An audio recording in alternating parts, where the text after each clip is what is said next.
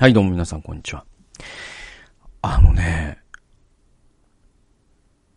最近、あのーちょっと、電車で、あ、その、街で見かけた面白い人コーナーをやりたいんですけど、あの、なんか、えっと、僕ちょっとその、ね、あんまこう、その、引きこもりですから、えっと、あんまりこう出かける機会は少ないんだけど、それでも、その電車とかにさ、その教会行くときとかさ、あのーこう人間を観察するのが、えー、まあまあまあ、なんか、好きっていうほど好きでもないけど、なんだろうな。あ人間観察するんですよ、僕。で、まあ、特に僕の場合、その、スマホを持ってませんから、あの、割とさ、その、ラジオとか聞いてたにしても、その、えー耳は忙しいけど、目は忙しくないんで、スマホのスクリーン見てないから。だからこう、街の風景見たりとか、あとそのね、電車だと人間観察、あ、この人ってこういう方なのかなとかさ、なんか、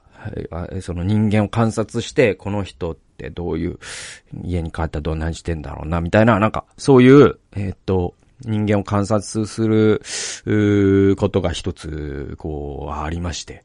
で、えーやっぱその中で結構ホームラン級に面白い人っていうのが、えー出てくると、ちょっと皆さんに報告するっていう、僕のその、ね、あのーライフワークがああるんで、あの、ちょっと皆さんちょっと、最近ちょっといい、いいの見つけたんで、報告しますとですね。あの、あれはですね、ー、西武線ですよ。西武池袋線でございます。で、その僕はその、宝屋という駅を使ってて、で、宝屋まではバスで行くんですが、えーバスで宝屋まで行って、えーそ、そして西武池袋線で、エコダっていうところに、その、練馬グレースチャペルっていうね、僕が奉仕してる教会ございますので、で、そこに向かう、その各駅停車の電車の中で見かけた人が結構すごい、ちょっと、ちょっと面白いというか、えー、すげえなって思った話で。で、それが、えっ、と、何かっていうと、あのね、これは、だから、どう説明したらいいかな。えっ、と、まずね、お、おばさんなんですよ。で、年の頃だと50代とか60代と、まあわかんないね、それぐらいだと思うんですけど。で、あのさ、えっと、最近の車両だと、その、大きな車椅子の人とかが、そこに車椅子入れられるような、なんていうのもう席自体がない、えー 広いスペースってわかりますかね。だからその、従来優先席があったところの片方の優先席をごそっと外して、そこに手すりみたいなことをつけることで、えっ、と、車椅子の方とかがいたら、そこに、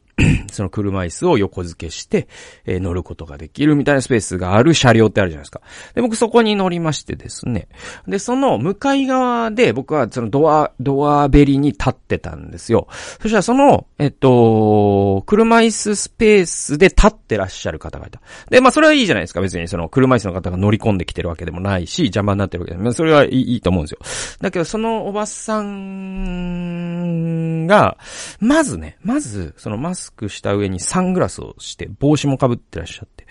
で、おまあまあそういう人はいっぱいいますから。この広い東京には。で、まあ全然それは普通なんだけど。で、その方が、あの、その、キャスターっていうか、その、えっと、キャスター付きのキャ、カバン？えっと、だから、そうそうそうそう、スーツケースというか、を、えーっと、持ってるのね。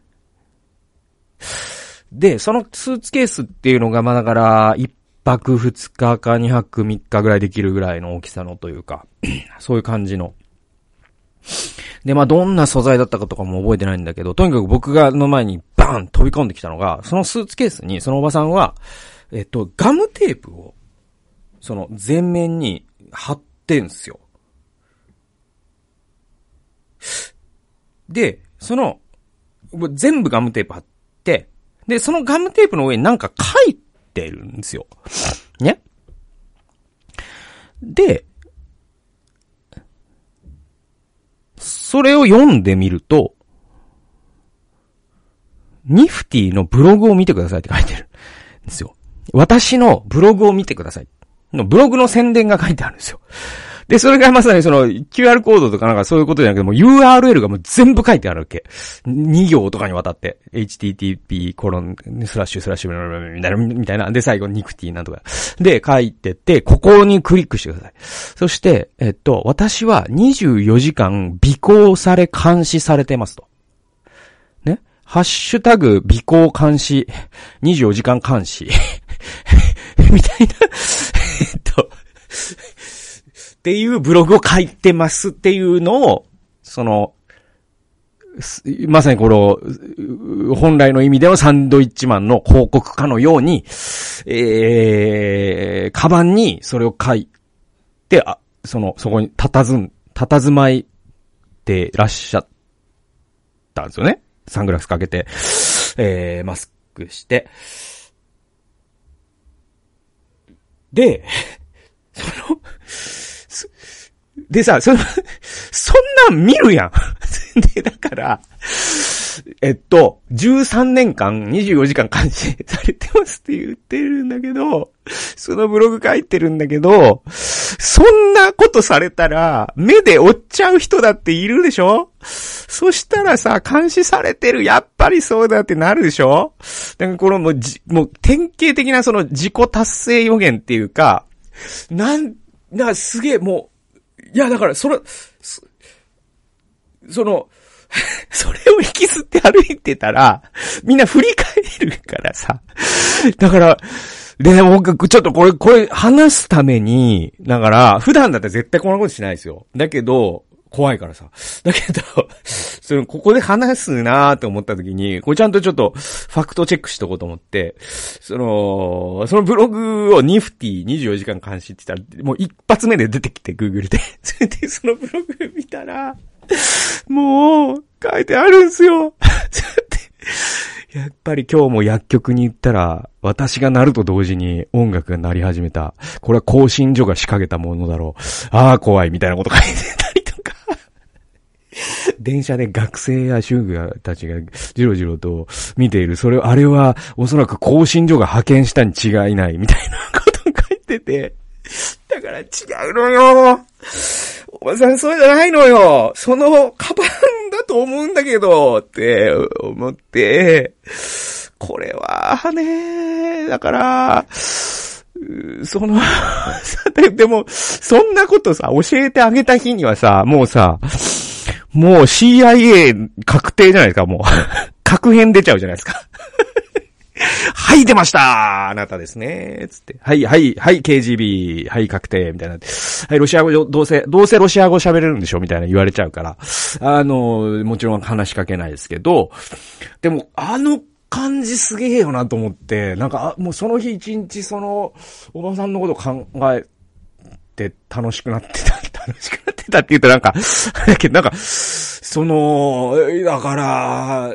その、隠れたいのか、目立ちたいのかどっちなんだろうとか、その、なんで、その、監視されるのは嫌なんだけど、監視されてるという事実はどうしても、この全世界に発信したいんですよね。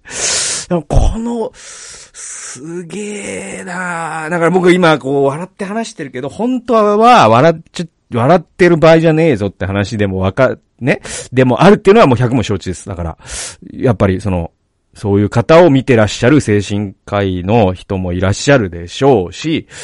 何かしらの診断名がつくのかもしれないし、えー、ただそのあのさ、その、カバンにブログ やっててますからの24時間監視されてますで、えー、で、やっぱさ、それ車椅子の人が途中入ってきたのね、その電車に。もうガチの人がね、ガチで、その、あの、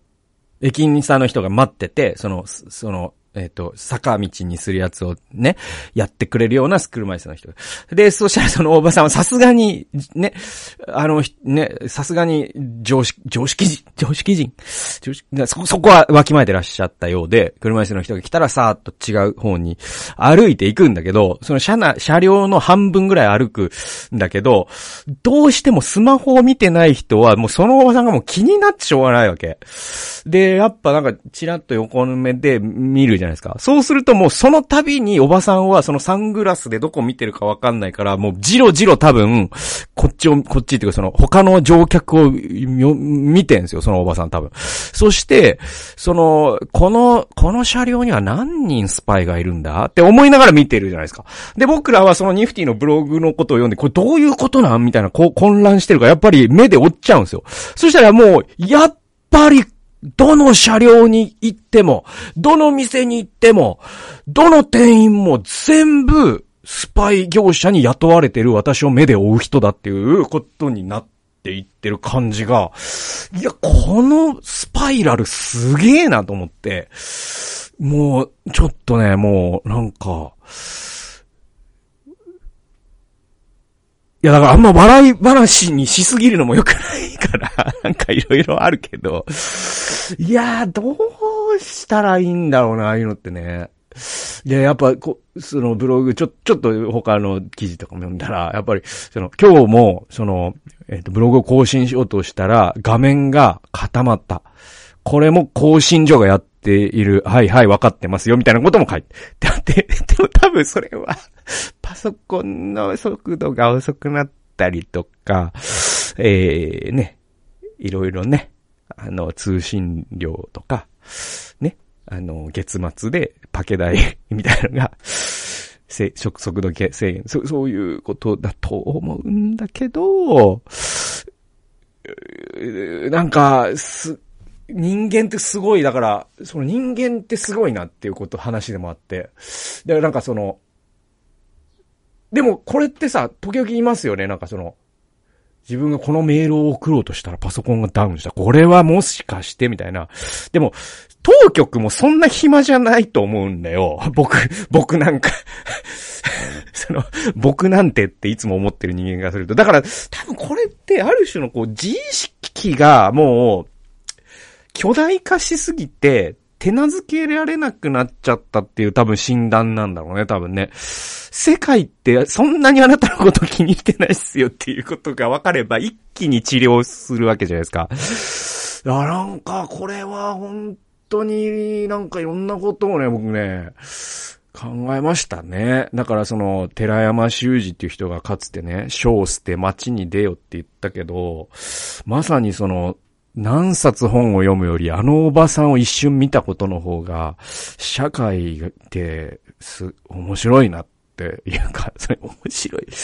なんだろう、その、情報量多かったな、あのおばさんは。本当に。うん。っていう話です。すいません。なんか、いや、なんか気を悪くされた方がいたらごめんなさい。あと、その、もしこの動画をそのおばさんに発見したらもう僕は終わるんで、あの、その時にはこれがダイイングメッセージだと思ってってくださったらいいと思うんですけど。はい。そんなことで、はい、今日はえー、はい、聖書研究行きましょ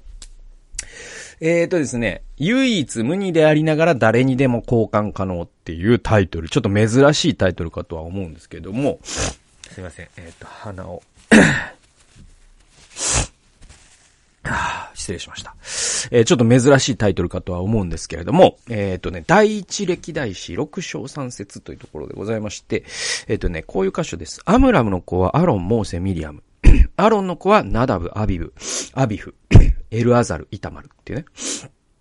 で、あの、6章も系図がずっと続くんですね。で、6章の系図って、あの、すごく長くて、えっと、ユダ族の系図もすごく長いんですね。それはもう当然その南ユダヤ王国の系図、ダビデとかも出てくるから、長いの当たり前なんだけど、えっと、えっと、レビ族の系図も最重要の系図なんですよ。その長さ、分量で言うとユダユダ族と同じぐらい長く記載されてて、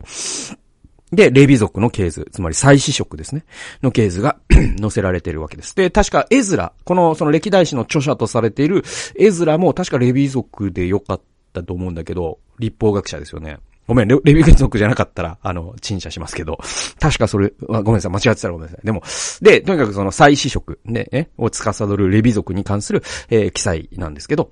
で、ここでね、驚くべきことがあって、それは、その今読んだところでわかるんだけど、そのモーセ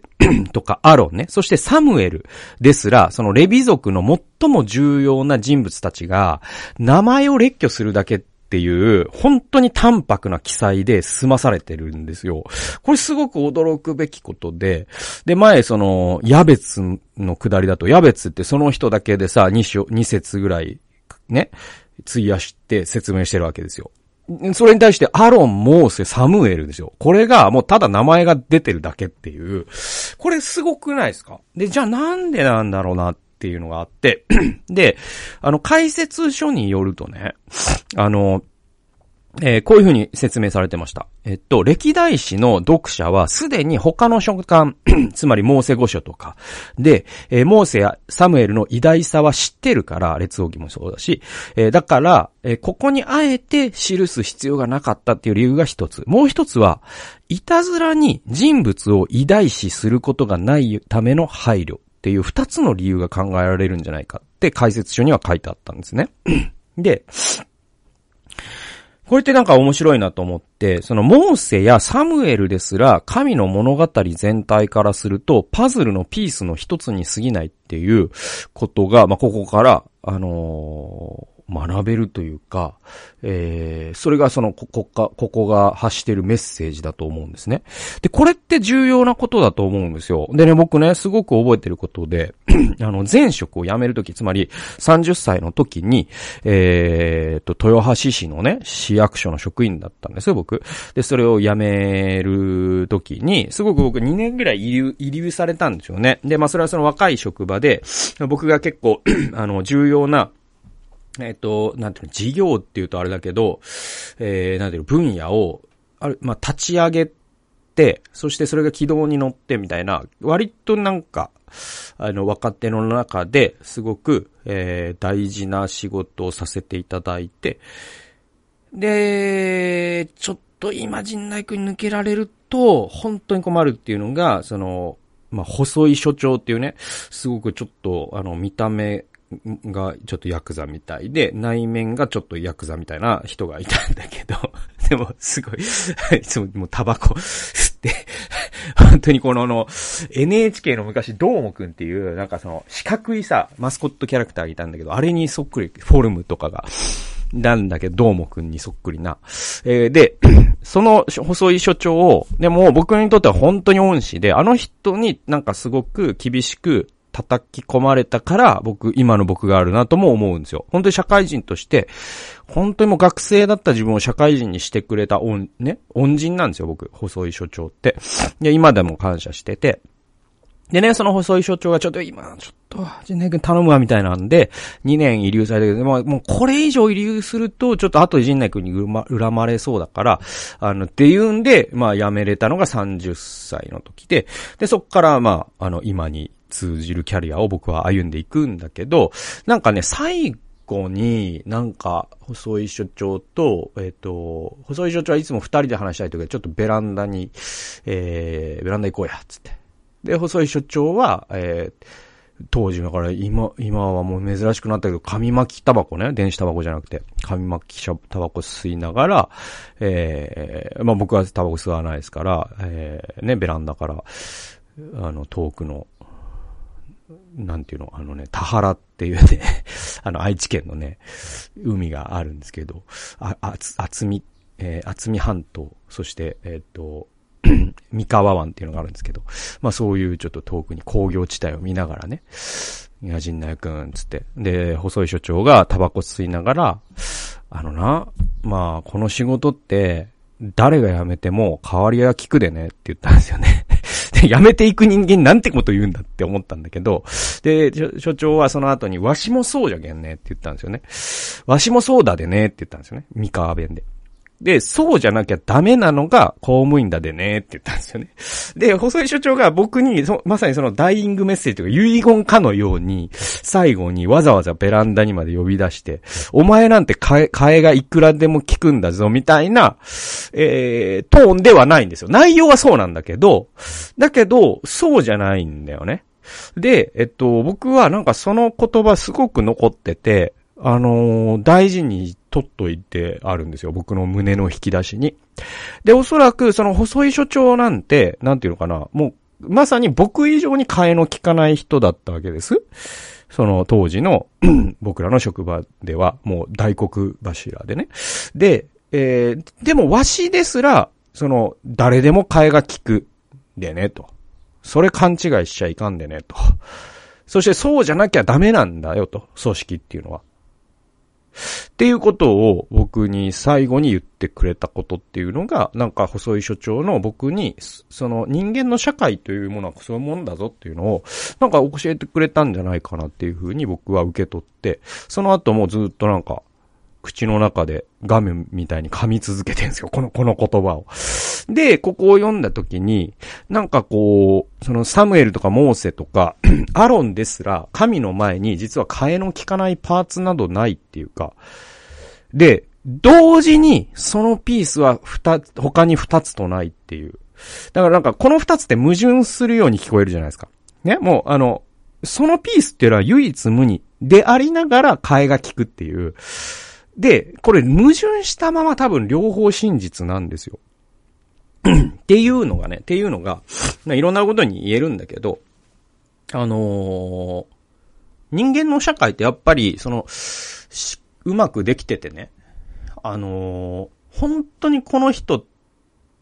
いないと世界回んないっていう真の意味で、そんな人、今70億人いるけど、多分誰もいないんだよ。って意味わかるだから、その、一国の総理大臣だったとしても、死んだ次の日から替えが効くんですよ。これはだからケネディ暗殺の翌日のことを考えたらわかりますよね。副大統領がその場所についてし、ね、ちゃんと滞りなく、えー、大統領職を全うしていったわけですよね。で、また、仮にさ、その芸能界に今君臨してる、もうこの人がいなくなったらもうテレビ界どうなるんだみたいな人が仮にいたとして。じゃあ、例えば、まあ、松本人志さんとか。で、その松本人志さんがなんか、なんかの、もう心臓が突然止まっちゃって、亡くなられた。ね？えー、でも、やっぱり、テレビ界っていうのは多分回るんだよね。うん。で、そういうもんなんですよ、日本、人間って。人間の社会って。でも同時に、えー、その一人一人っていうのはどんなに、その、モブキャラに思える人でも、なんていうのかな。唯一無二だし、替えは効かない。と同時に替えが効くんですよ。これが人間、実はに矛盾したまま両方真実なんですよね。で、僕ね、そのもう一つ、そのもう一段階ギアを上げていきますけど、こっから。えっと、僕ね、あの、5年ぐらい前、もっと前か、7年ぐらい前に、本当にいろんな書籍読んでる中で、当時、内村勘三の本とか、佐藤正の本とか、えっ、ー、とね、だから、えっとね、これは結構内村勘三の大理論っていうのとも通じるんだけど、ちょ、ここでは詳しく立ち入りませんけど、なんかそういう本を読んだりとか、いろんな人と話す中で、あ、これは大事なことだぞと思ってた7年前ぐらいね、え一つのことが、それが成熟って矛盾する二つの信念を同時に心の中に持っておくことができること、これを成熟と言うんだなっていうのが、なんか、あのー、僕が個人的に7年前ぐらいに神様から教えられたことなんです。で、それと今日の話が、えっ、と、考え合わせるとね、その唯一無二で代わりの効かない働きをするっていうことはすごく大事なことです。誰にとっても。でも一方で誰にでも代わりが効くようにパズルの一つのピースであるんだぞという自覚を持つこと。この二つって矛盾するんだけど、同時に真実であり、その二つの意識をいつも絶やさないように忘れないように胸に秘めをと、秘めておくっていうことが、すごくなんか大切なことなんじゃないかなっていうのを僕は思ったんです。だから今日のタイトル、唯一無二でありながら誰にでも交換可能っていう。で、なんかその、僕も、な、なんていうかな、その、ある種こう、自分にしかできない仕事をしていこうっていう意識は高い方ですし、で、実際そういうこともあるのかもしれない。だけど、同時に僕の代わりなんていくらでもいるんですよ。そうじゃなきゃいけないんですよ。あの、かつて細い所長が言ったように。なぜなら神の計画っていうものは僕の、ね、僕なんかよりももっともっと大きなものなのだから、僕がいなくなったら、ついえるようなものであってはいけないわけですよ。ね。で、あと、その、えっ、ー、と、自分にしかできないっていう、その唯一無二感が強くなりすぎることのもう一つの弊害は、やっぱり、あの、休めなくなっちゃうんですよね。で、僕、その2年間、うつでさ、本当に、一歩も動けなかったけど、世界は止まらなかったし、ね、団体は潰れなかったし、教会も大丈夫だったし、もちろん妻には多大な負担をかけましたけど、なんていうのかな。それでもう世界は回ったんだよね。で、それって、結構大事で、それがわかることで、その、休むことがすごく楽になるんですよね。だからといって自分が唯一無二で替えの利かない存在じゃないっっていう、えー、ことにもならないっていうかな。これだから本当に難しいバランスなんだけど、その、唯一無二と思いすぎることの弊害というのは休めなかったりとか、そしてまた自分のことを重要だと思いすぎる弊害があるんですね。で、逆の弊害もあるんですよ。もう替えが利くって思いすぎることも自分の唯一性、そして神の作品であるっていう良さ、えー、ユニークさとかを忘れちゃうっていうのがあるから、その両方を、その、実は矛盾するように見えて、どっちかが真実なんじゃなくて、どっちも真実なんだっていうことが、なんか、その、聖書が教えてくれたことでもあり、細井所長が僕、かつて僕に教えてくれたことでもあるなっていう。まあ、そんなちょっと、今回言語化難しかったですけど、えー、そういう話をさせてもらいました。えー最後まで聞いてくださってありがとうございました。それではまた次回の動画及び音源でお会いしましょう。さよなら。